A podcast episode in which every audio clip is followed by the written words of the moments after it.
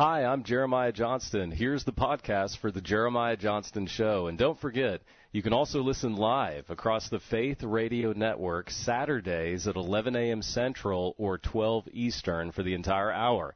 And if you want your question read on the live show, go ahead and send it to me at www.askjjj.com. I hope you enjoy the conversation.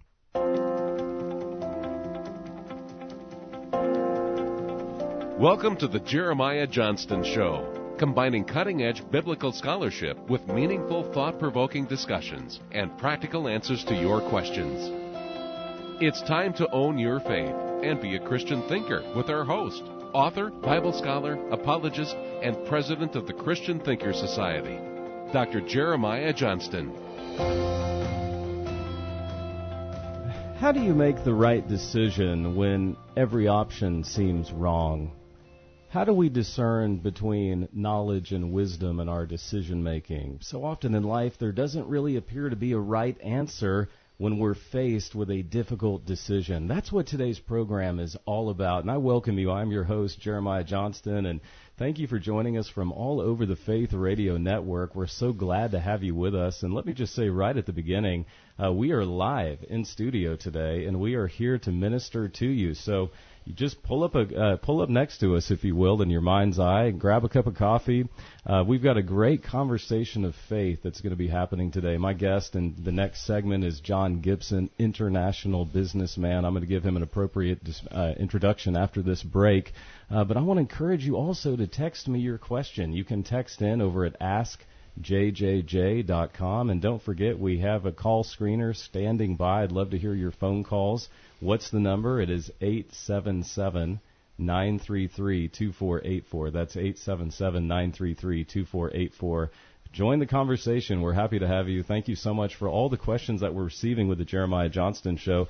This is the program that gives you permission to question your faith. It's not a sin to question your faith. It's not a sin uh, to have an inquiring mind. This is the beauty and the power of the Christian faith, and we see that even in the first creation, that God created us with Him to expand, to expand our knowledge and to see His great creation. And so we have such a great program on store for today. And I want to encourage you right now also to be sure and subscribe to our podcast, the Jeremiah Johnston Show podcast. And thank you so much to all those of you who are giving us wonderful reviews. Thank you for that. And thank you for those of you that are sharing this. We're so delighted to hear how this program uh, is ministering to you. I've received 10,000 text messaged questions, uh, and I'm happy that we are pooling, we're aggregating those questions into, to- into topics that uh, people find helpful and relevant to their own lives. And so, friends, uh, we're going to go to a break, but don't change that dial because we have a conversation today where we're going to help you have wisdom about how to make a right decision when there doesn't seem that there are any.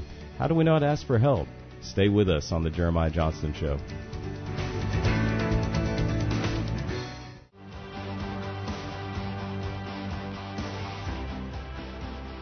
And welcome back to the Jeremiah Johnston Show. And friends, today the topic is faith in business, how to have wisdom for decision making. Uh, and I want to begin by reminding you this is this power teaching tip that we love to do in the program of someone uh, who was a person of business who was a great blessing to the Apostle Paul. I'm reading a very interesting passage from the book of Romans right now. It comes to us from Romans chapter 16, verses 1 and 2.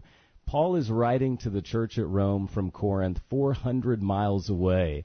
And he's writing because he wants to introduce them to a person of business, a person of influence, a person of social standing who is so important.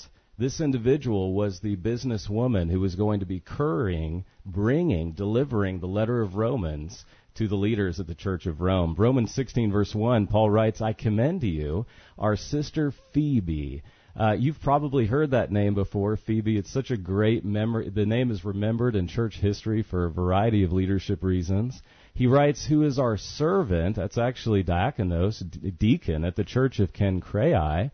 So you should welcome her in the Lord in a manner worthy of the saints, and assist her in whatever matters she may require for your help. For indeed, this is Paul writing, she has been a benefactor. I love that word in Greek. It's prostatis. It's a hapax legomenon. There's 138,000 words in the Greek New Testament. That's the only place we get that Greek word that actually means benefactor. Paul says, she is a benefactor of many people and of me also. Now, what does that mean? Now, friends, we read past these two scripture verses so quickly.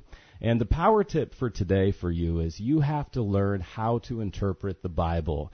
I would say that three fourths of the 10,000 questions that I have received from Christians who love Jesus with all their heart result from faulty biblical interpretation skills. Have you ever been in a Bible study that just goes into free fall? Everybody reads a verse and starts saying what it means to them without any recourse of the context of the passage. Friends, we have to read the Bible with first century eyes. We are reading in a 21st century Western context that is utterly different from the world of Jesus and the world of the New Testament. And if I could just wave a magic wand right now as a Christian leader, I would want to have every single believer in a biblical interpretation class with me and just simply teach you how to interpret the Bible because we miss so many things when we read quickly or we read things into Scripture too quickly. Why is Phoebe so important? Friends, I want you to appreciate something for a moment. And I don't have the time in this program to get into it, but Phoebe is a female in the church of Cenchreae. The Apostle Paul thinks so much of her, he writes the book of Romans, the greatest document ever written in the history of the Christian faith. And he does not select a man to courier the document to the city of Rome. He selects a female businesswoman in the church of Cenchreae who he had no doubt met in his travels and preaching and ministry. She was a respected businesswoman in her community. She was of elite social standing. And he hands off the letter to Phoebe. Imagine that. Now, again, because we're reading with such historical distance, we do not realize that women had no equality in the first century. Christianity gave back the concept of humanity, value, and worth and dignity to females. Any place you look today where females are respected and honored, the Christian faith has gone there first he hands the letter to Phoebe and he says, Will you please bring this letter to the Church of Rome, 400 miles away? And friends, Phoebe wasn't like a UPS driver where she just dropped the document off on the front door and walked away. No, she was the individual, since she was couriering it, she was the ambassador on behalf of the Apostle Paul himself. She would be the one who would present the letter to all the house churches at Rome in Paul's place. Isn't that powerful to think for a moment about the ways in which God uses men and women who are Christian men and women, uh, Christian businessmen and women in their own context for the kingdom of God? We have many people listening right now you're involved in faith, obviously, but you're involved in business. And sometimes when you live at that intersection of faith and business, it's hard to know how to integrate faith, how to make good decisions if you're a CEO, if you're a person of leadership, or if you have to let someone go, or how to hire the right person. We need wisdom from God. Well, I've dedicated this broadcast to you. Uh, and with that, friends, and by the way, uh, I do want to remind you, I have a, actually a Facebook page I want to encourage you to like, like the Christian Thinker Society public page because I have a great inscription of Phoebe an archaeological inscription, a limestone inscription, on the Facebook page right now where I discuss it. So you can go on and like our page. You can download that right now at Christian Thinkers Society, our Facebook page. Uh, but friends, I want to get right to our guest. Uh, that's the power tip for you. Learn how to interpret the Bible. And listen, if you are a person of faith and business, God can use you to do dramatic things for the kingdom. We wouldn't have the book of Romans today in circulation were it not for the business woman Phoebe. Uh, I want to bring on right now, uh, who's joining me here in studio today, someone who is a dear friend of mine, a mentor, a blessing to the ministry of Christian Thinkers Society, and a gentleman who has been a blessing uh, all over the world in the different leadership positions that he's held. I'm talking about my special guest today in studio, John Gibson. John Gibson has been the president and the CEO of several different organizations actually around the world, not just here in the United States. He was uh, president of a company in Israel, Paradigm Geophysical. He was president and CEO of Halliburton Energy Services. You've probably heard of that company. He's been president in Canada of a company there. Uh, he's had a lot of experience, life experience doing business from a faith context in different difficult cultural circumstances. John, I welcome you to the Jeremiah Johnston Show. Great to be here. I want to begin right at the outset by asking you a question uh, that I get asked a lot here at the show and, and across the, in our travels. Is it possible to maintain a vibrant Christian faith and also be successful in the business world? Um, I'd be incredibly depressed if that wasn't possible. Um, it, it does mean that you have to have a, a set of standards and values that you draw from your faith that you live by. And we're blessed in the industry, in the oil and gas industry, to have a lot of people of faith in senior positions. Uh, Will VanLoh, the founder of, of Quantum mm-hmm. Energy Partners, uh, he just received a Lifetime Achievement Award at age 48. Wow. This is a great man of Christ. Uh, Mark McCollum at Weatherford, uh, Ryan Lance at ConocoPhillips. All of these are, are both great men of faith and great business leaders that are delivering success to their shareholders and to their employees. And and I feel uh, really privileged to be a part of that group. Well, friends, I know you're going to have questions for John in the conversation as the as the course of the hour goes on. Questions for me. Uh, I want to give you the number again. It's eight seven seven nine three three two four eight four eight seven seven nine three three two four eight four, or you can email the question at askjjj.com. John, I want to ask you right at the beginning because you have written an excellent book. You give a lot of public lectures and speaking. Um, how do you make a good decision when there are no seemingly positive options? Well, well Jeremiah, that's I actually was a distinguished lecturer in ethics for our industry and uh, for a number of years, and so I, I try to explain to people that you never are faced with the right wrong decision. Uh, you're faced with right right decisions, and so we're always trading off between two rights. Unfortunately, we normally get forced into right right decisions in family life as a result of someone doing wrong.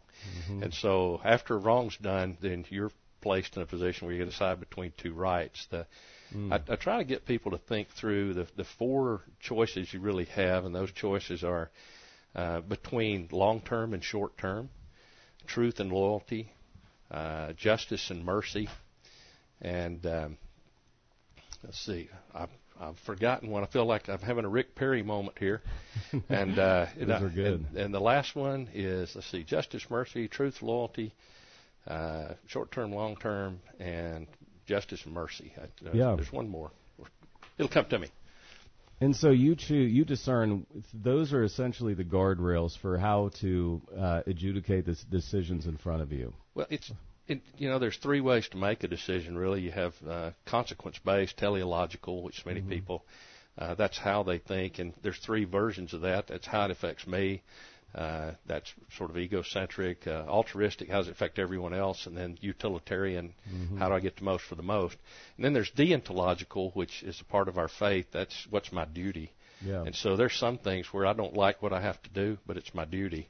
Yeah. Uh, when we sign a contract, uh, in my case, been married 39 years, that's a contract, and uh, I'm, I'm going to honor that contract. And uh, but when you enter into a contract in business, great companies honor their contracts, and so that's a deontological way of choosing uh, what what you have to do going forward. Even if you lose money, you say I'm going to do that. But you know, it's really hard though. I mean, you take uh, the truth versus loyalty. You know, right, right, because mm-hmm. both of those yeah. are right. When you have a family member that's uh, doing drugs or they're involved in theft, or you've, you've got a husband that's involved in something, or a wife that's that's negative, you you get down to loyalty. That means that you stand by them for a long time Truth means that you may have to turn them in. It mm turns out that those are both right decisions and require a lot of prayer mm-hmm. because you you can come to a point where you have to switch from loyalty to truth or yeah. from truth to loyalty. And I think knowing that those are your two end members and then having the ability to discern between the two is uh, what makes great decisions. That is so good. I, I, I want to, uh, on the other side of the break, I want to weave into your testimony, John. I'm talking to John Gibson right now, President and CEO of international corporations and companies, and an individual who's been a great benefactor of many people in the Christian faith with his wisdom and with his life experiences. On the other side of the break, John, I want to ask you about the funeral that you attended. Uh, when you had this epiphany, uh, call it the Holy Spirit speaking to you, where you didn't want to come to your into your life and have people come to your funeral and all they say is that guy made a lot of money. Uh, and he didn't make an impact. And so uh, I want you to tell us that story on the other side of the break. Friends, you're listening to the Jeremiah Johnston Show on Faith Radio Network.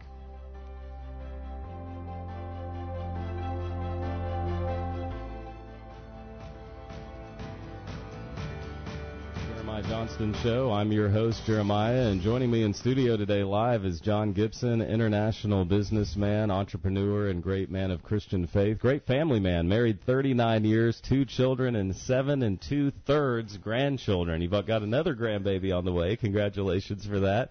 Uh, John, take us back. We have people right now on hold. Thank you all for your patience. Those of you that are calling in, again, that number is 877 933 2484. Uh, John, take us to that moment uh, where I think a lot of Christian businessmen and women get to. At least I pray you do.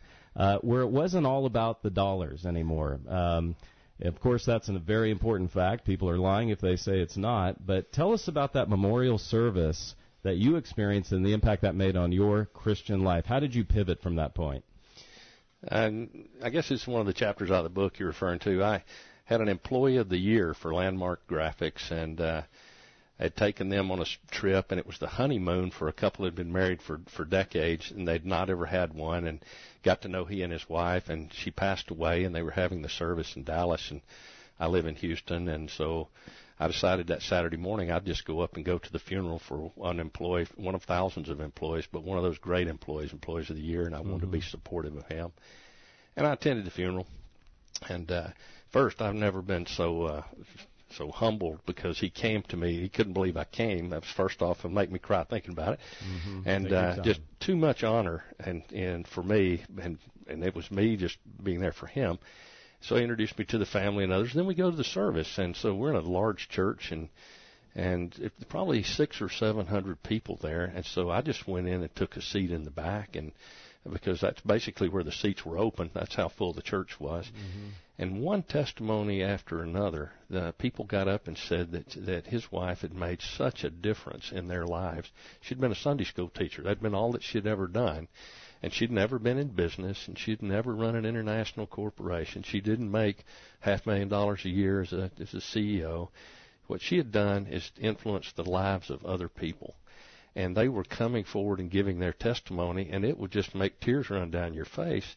And I thought, I wonder if I get to the end of my life, if all the money I've made can't fill a telephone booth with people whose lives I have I've made a difference in. Mm. And so I would rather be in a awesome. my own funeral service with a room packed full of people saying he he helped change my life for the better mm. than I would have a, a thousand millionaires show up and and uh, being sincere. So Amen. I, I just, it was a really a life changing moment where you live for the end. It's kind of like playing golf from the hole back. I sort of want to live from the funeral backwards and say, here's what I want to have done before they they put me away. That's right. I'm going to give you a minute. Uh, what's the deal, John? We're guys. We're not supposed to cry, but this is so moving my heart right now just watching you. Thank you for that testimony. And I want to get to our callers. Uh, we have Philip Nation on hold for on hold for us. Philip, thank you so much for calling in all the way from Bradenton, Florida. Oh well, I, I'm I'm so glad to do it. I'm just so enjoying the show, Jeremiah. It is a, a huge blessing for all of us that are out here listening. Thanks so much for doing it. Thank you.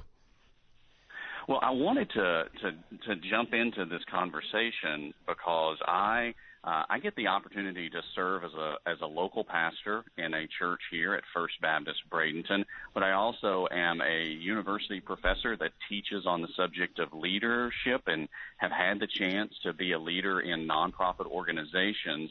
And so I, I wanted to really kind of dig in a little bit deeper with John because he, he highlighted something uh, in that first segment about how we make decisions and people come at decisions uh, oftentimes from a consequence based perspective.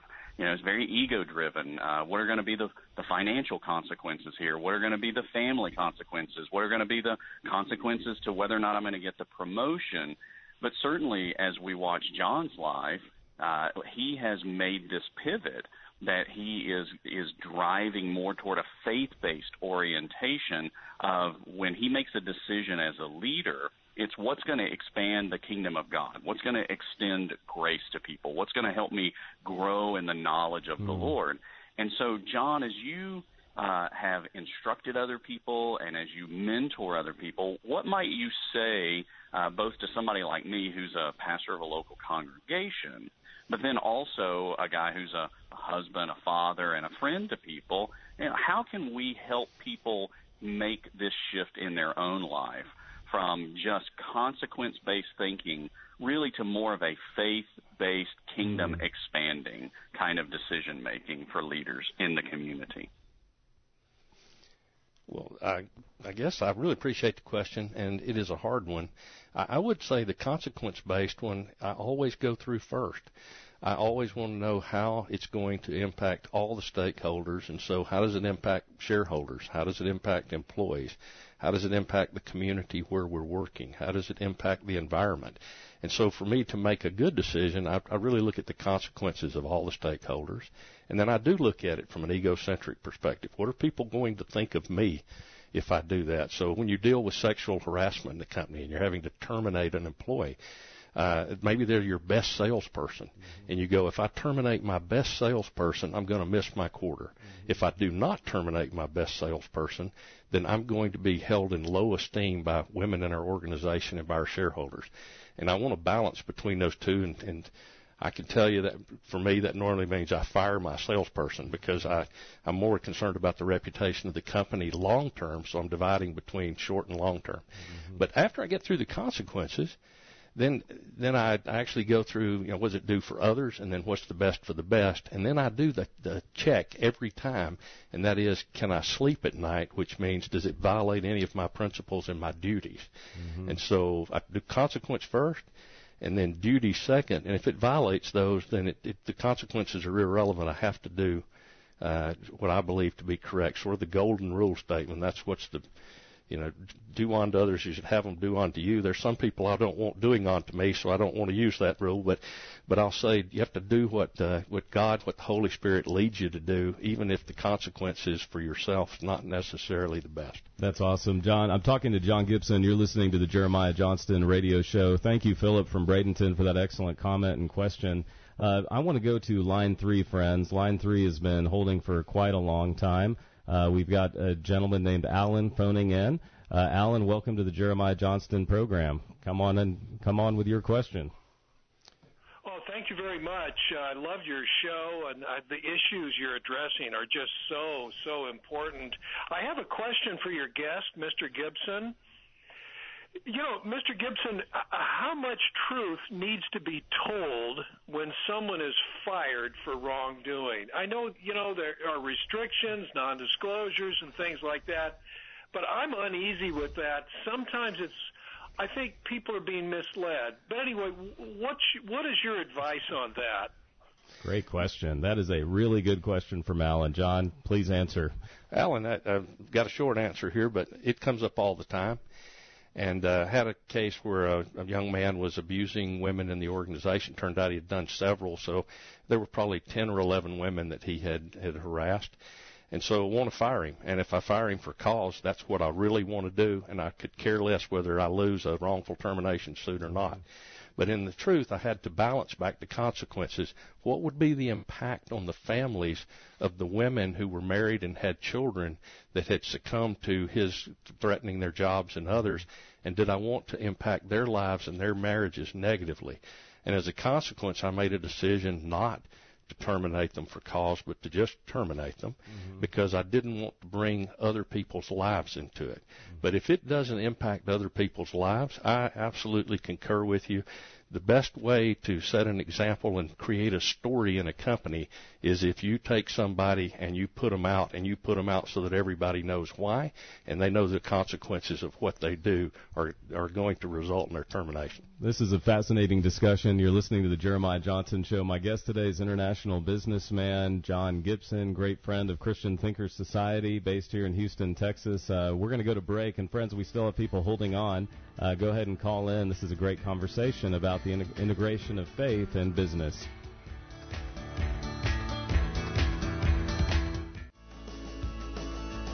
Welcome back. Thank you so much. You're joining us across the Faith Radio program. This is the show that takes your questions seriously from a biblical worldview, combining the best of biblical scholarship with hopefully the best of practical application as well. I'm your host, Jeremiah, and today, friends, uh, I have John Gibson in studio with me, and we're taking your questions live. Thank you for everyone who's been so patient holding, and thank you for all the text message questions as well. Uh, we have uh, people, John, that are on hold that want to get to you, but I have a question for you uh, before we get to them. Uh, I want to just revisit the, this this notion because I want to be as practical as possible. Um, how can we how can we express our faith in the workplace without coming across annoying, without ending a relationship? Uh, because so often I think Christians uh, are not really as sensitive or as discerning in the moment as we need to be. You did something when you were president at Halliburton. You've ri- you've written about this, where you had to make an ethical decision uh, based on certain things some of the guys were expensing in the company. Um, are you able to share a little bit of detail on that? And that certainly was an opportunity as a leader for you to express your faith. It's a really tough question to answer, Jeremiah. So yes, I did write on that. I one of the things that I undertook uh, in was to eliminate gentlemen's club expenses in the company when I, I took over, and I couldn't understand how uh, that that men could uh, go and, and exploit women in the evenings for mm-hmm. entertainment purposes, and then be a peer with them in the daytime, and for that to be a mm. A good thing. I learned quite a lot. It turns out one thing I would I wish was the transparency in invoicing because in order to find those expenses, we had to do quite a lot of work. Sure. They give those companies bizarre names so that you can't identify them directly. Mm-hmm. Uh, there should be some sort of code where you can say that that's the expense they turned in. so it's, it's really hard when you set this rule out. It costs quite a lot of money to do it. But you do those things because, again, you, you feel like you have a duty. I have a mm-hmm. duty to women as a CEO. I have to be a CEO to all people mm-hmm. in a company. That includes uh, uh, gays. It includes mm-hmm. other races. It includes mm-hmm. other religions. I have to compartmentalize mm-hmm. my my faith and and make sure that I don't cause an impact on the diversity that we have in the organization, and they have a fair opportunity for promotion and for a career. And by showing them love and showing them care and being fair, I think that's the way we live out Christ in mm-hmm. our life and business. And so you hope that through the way you live your life, not necessarily what you say, but that they can see that you care about gays in the company. You mm-hmm. care about women through your actions without you having to say you, that you care about them. In fact, stating it usually means that you don't. Uh, it's it's more through the actions and what you do and how you support different groups and companies that uh, you you demonstrate that you are being fair, that you're running a meritocracy, and that you care about what people contribute, not not where they're from or what they do. But I, I have done that, and that's and it's not just faith that drives me. It, in that case, it's it's fairness to all people mm. in an organization, and I, I hope Christ would be proud of that that that's decision. Awesome. Uh, friends, this is Jeremiah Johnston. You're listening to the Jeremiah Johnston Show. You can join the conversation right now, 877-933-2484. My guest is businessman John Gibson, and we have several people holding. Uh, but I want to jump to Jennifer, who's actually called in from Kansas City, because her question is uh, in the wheelhouse of what we're discussing right now. Jennifer, uh, thank you for listening on 88.5 uh, Signal 2, HD Signal 2, and thank you for calling in from Kansas City and your patience holding. Welcome to the program. Thank you. So my question, as an employer, I always struggle with how I can model my faith and let my faith be shown without making it seem as if I have favor to other people who have the same faith. I have people from all walks of life in my organization, so I tend to just kind of hide that for fear of offending somebody. But I'd love to hear your thoughts on how to walk that line. Jennifer, that's a, another great question I think all of us struggle with uh, with our faith in the workplace and And I, I would say that loving people is probably the number one thing you can do, no matter what role you're in. And love means that you don't jump to conclusions on people. I've had people be late for work repeatedly, and and you know the old tendency to just say we should fire that guy. Well, I go back to justice versus mercy. There's just Yeah. as easy to be merciful. And the way you show faith is you sit down with them and you say you've been late. And so it doesn't mean that you're uh, you're weak or soft. It means through love you you correct people. Through love you you help people. And and what I hope is people of other faiths see a better example. And so and if if we're not living a life that appears to be a better and more more vibrant and richer than than another faith, then then we're we're not doing our jobs. We're I think we're under underperforming for Christ. And so I hope that just through your example, the way you care about people, the way you address problems, the way that you you bring people in and meet with them and the discussions you have, you there's that old statement that says that you you know is witness to everybody talk if you have to Mm, is yeah, I think the yeah, most exactly. important aspect of being a Christian in the workplace. Yeah, or or my my version, shut up and listen. Sometimes, if you're So- a Christian, be a listenist. Uh, people call it a therapist. I call it a listenist. Uh, you're a good Christian if you know how to listen. Uh, friends, my guest today is John Gibson. Uh, was president and CEO of Halliburton Energy Services globally, tens of thousands of employees. President of an Israeli company, Paradigm Geophysical, and president of Trevita software company, right in Uh, Canada, environmental. environmental company in Canada. So you've you have uh, done business, and those are just the places where you were based. I know you've done business in probably every country there is to do business in, John. Uh, and I love this because obviously we're seeing from the evidence of, of all the participation in today's program, there's so many questions around faith and business, faith and money, faith and success, how to handle success, which is oftentimes more difficult than even failure. Uh, but we have Curtis, who's actually been holding from Dallas. Uh, Curtis, I'm I'm so excited to have you joining us today on the Jeremiah Johnston Show, and thanks for uh, adding value to this discussion on faith and business. What's your question or comment today uh, on the program? You're live with us.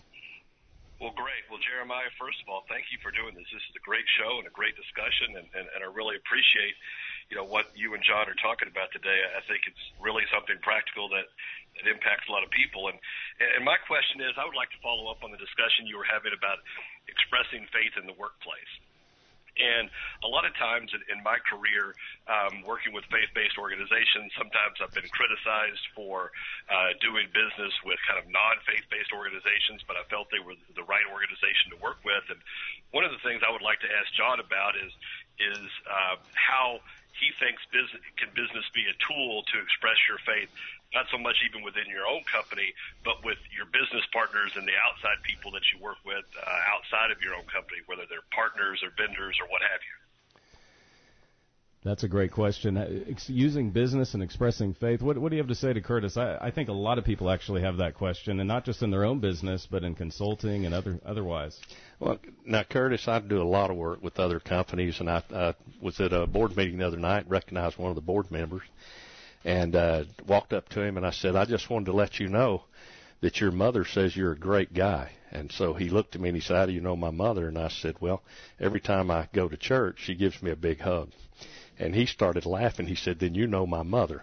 and so, often when we're we're in in other meetings, our, our ability to to show our faith indirectly, so that they know we're Christian without saying we're Christian, is the most important thing.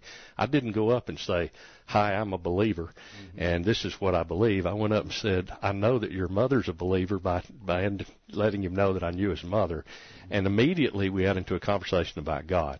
So mm-hmm. the Holy Spirit has just been really blessed me the whole of my career um, to to be in a situation where I can say something that will is a leading question, which allows them to to pursue that if they choose to or not. Mm-hmm. And you, we're dependent on the Holy Spirit to open up the people that we're meeting with, not us.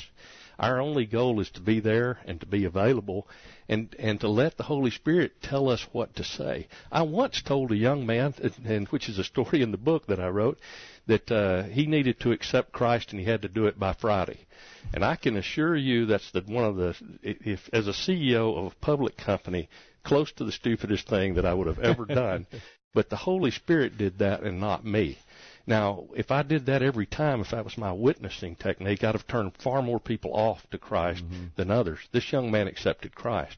And so what was I? I was little more than a vessel for Christ for that young man in a way that was meaningful to him. Mm. And you go, it, you have to take the risk that the Holy Spirit uh, puts you in. I mean, you, you're going to do things that you're uncomfortable with, but you'll be protected. I have never ever done what the Holy Spirit asked me to do and not seen fruit come from it and just and be so excited by the outcome. Uh, but I wouldn't just take a, a rote, memorized way to do it. I wouldn't memorize a process for doing it. I would pray and open my heart, and you'll find you're saying things that cause other people to ask you without ever having to tell them what you believe. Mm, so good. And thank you for that call from Dallas. Great comments, great questions. Friends, you're listening to the Jeremiah Johnston Show. John's going to stick around.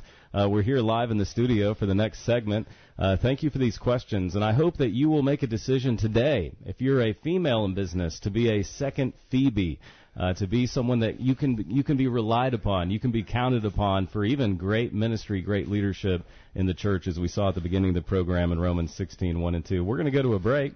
Uh, and I hope that you will join us and stay with us and uh, continue uh, joining the conversation. We're, we're enjoying these uh, comments and questions.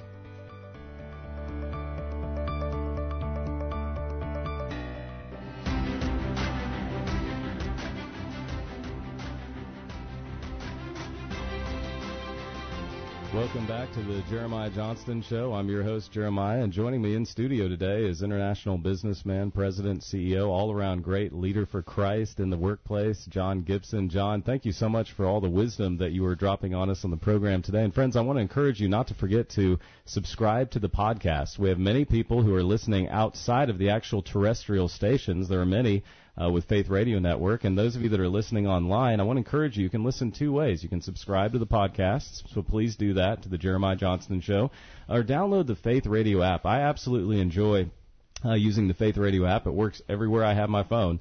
Uh, so I want to encourage you to tell your friends about this program. Continue to uh, pray for us as we're ministering to you. So thank you so much for that. I want to also encourage you to join my email list over at ChristianThinkers.com. The emails come directly from my hand. Uh, I'd love to stay in touch with you and keep you up to date on what it takes to have a thinking faith. This is the program that encourages you to love God with all your heart, soul, and your mind, which Jesus said was the greatest commandment from Matthew 22:37 and Mark 12 when Jesus quoted the Shema from the Old Testament, but he added, love God with all your mind. So I hope that you're making that commitment to be a Christian thinker. And along those lines, uh, what a great thinker, John Gibson, who's in studio with us today. Uh, John, we have Tom actually calling in from Houston.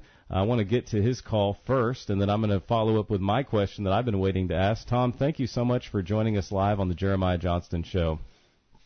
You're welcome, Jeremiah. Thank you for doing this. Hi, John. How are you today? I'm doing pretty well, Tom, as long as the question's not too hard. well, I am the father of a daughter who has just graduated from college, and she's just started with a large energy company, and I know that things are a lot different now in the workplace, but do you have any advice for a young Christian woman in a workplace to be more like Phoebe as as she progresses in her career? Mm, great question, Tom. Thank you for that. Well, Tom, that, it's, it is a great question. I will tell you the energy industry over the last three or four decades has certainly changed a lot, and I think it's a great place for women. Um, I was just at the CERA week, uh, the Cambridge Energy Research Associates Week, and I was on a panel with venture capital in the oil and gas uh, industry, and there were five panelists and I was the only man.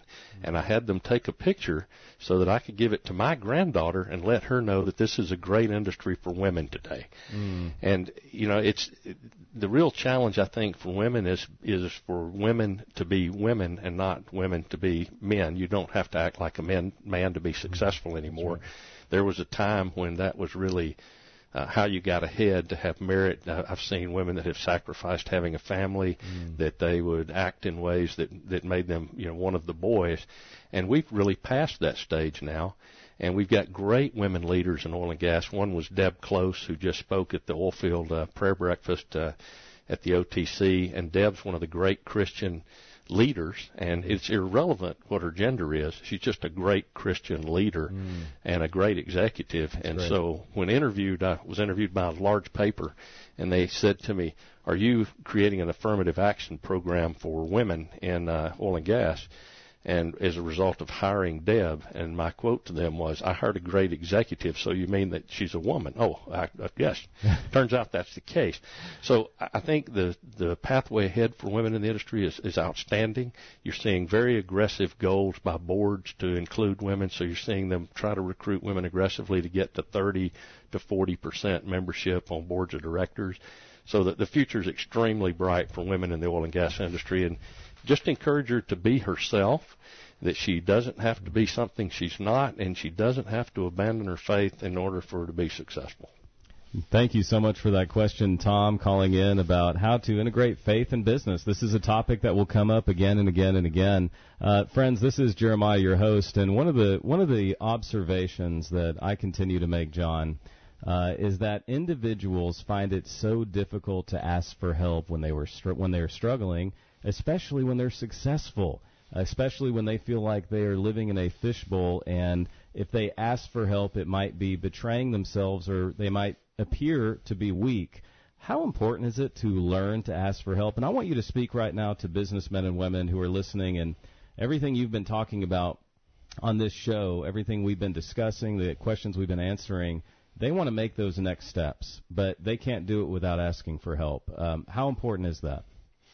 I think great great leaders always ask for help, and and very biblical. We look for great advisors, uh, and then we take their advice. Okay, so as a leader, you have to be prepared to make a decision that uh, when you have contrary advice, and that's really what separates leadership from just being a follower, mm-hmm. is being willing to take that accountability. But to do that takes a couple of things. One is you you have to somehow check your ego at the door, so you're not deciding because of what you believe. Mm-hmm. And the second thing that you have to do is not be so insecure that you think that it undermines your power and your position by having someone else suggest something to you that that uh, that you then do. Uh, I, I wouldn't be in this chair today if it had not been for help. Um, as a CEO, particularly of a large international business, there's no possibility that you can have the answer to everything you're going to be asked. It's too broad it's too deep. So you're dependent upon others, and so you have to just sort of let go.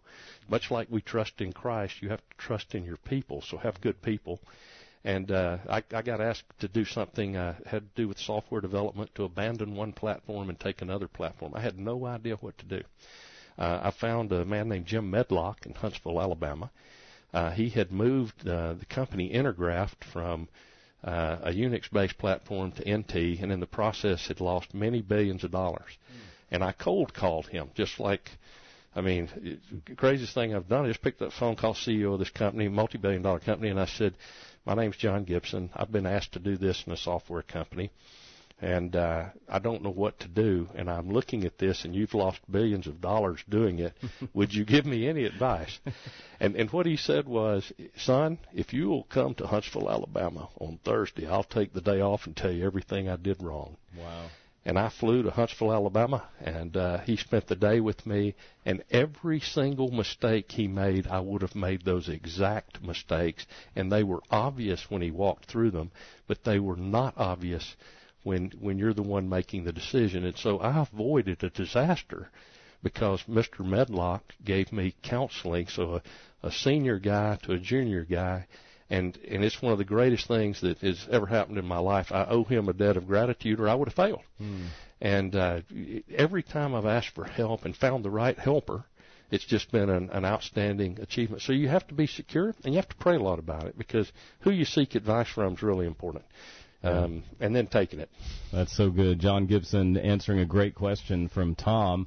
Uh, and Tom, you said something fascinating. You brought up a second Phoebe. Uh, friends at our Christian Thinker Society public Facebook page, I want to encourage you to go there because, uh, Tom, when you said that, it's right in line uh, with an inscription, a limestone inscription that I have right now featured on our Facebook page. You can go download the image. Phoebe, we only hear about her in those two verses, Romans 16, 1 and 2, and she's really been the inspiration, a woman of business social standing who couriered the letter of Romans for the Apostle Paul. Uh, she's really been the inspiration of this program. Well, in the memory of the ancient church, Phoebe is so popular uh, that in a limestone inscription that's dated to the fourth century, it's actually this wonderful commemoration of a woman named Sophia, but she's called a leader in the church, and you can actually see it if you know how to read Greek. If you know how to read the Greek that's in Sice, it actually says Sophia, a second Phoebe. And so if you're listening today, a great thing that you can pray for is Jesus, make me a second Phoebe for you. I want to be a person that people can count on, and I especially want to be so in the Church of Jesus Christ. You're listening to the Jeremiah Johnston Show. Don't touch that dial. We're going to come back uh, with some concluding comments with our guest, John Gibson, as well as your questions.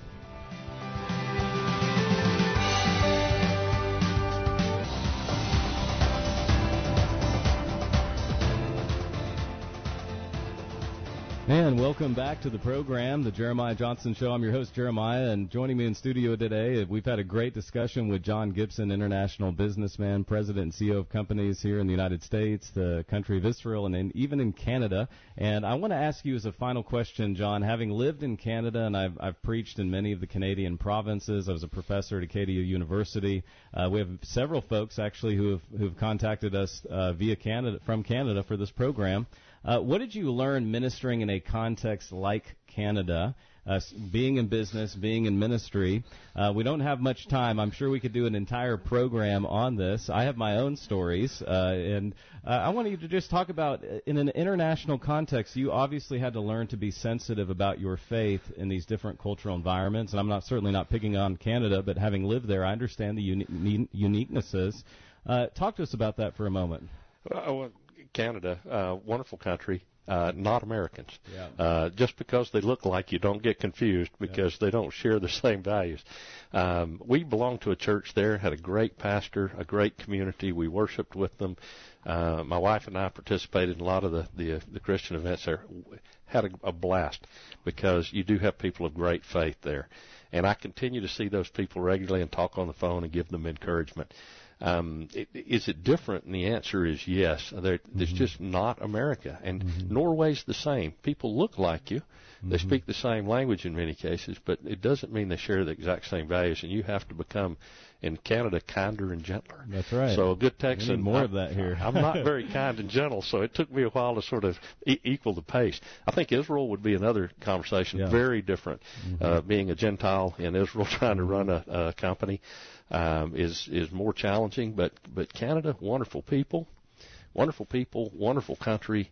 Um, excited about what they're doing, and uh, and know, it's possible. Your your experience has shown that it's possible to live out your faith in those contexts. At Christian Thinker Society, we've done events in throughout Canada. We've done events uh, three now in the United Kingdom and London. And what I've loved is we've seen the power of the gospel to cross borders, to cross cultures, and to make an impact. And so wherever you're listening from let the light of Jesus shine through you. Make a commitment to be a second Phoebe. Read Romans 16, 1 and 2. Memorize it. Be a benefactor for the church. Be a benefactor to a leader in the church. I love that word, prostatis in Greek.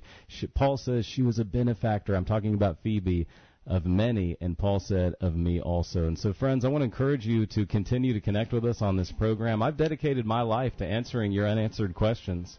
Uh, but the sad reality is, Believers make difficult decisions every day when they don't have access to the right information. That's what this program is all about. Hope you'll join us next time for the Jeremiah Johnston Show.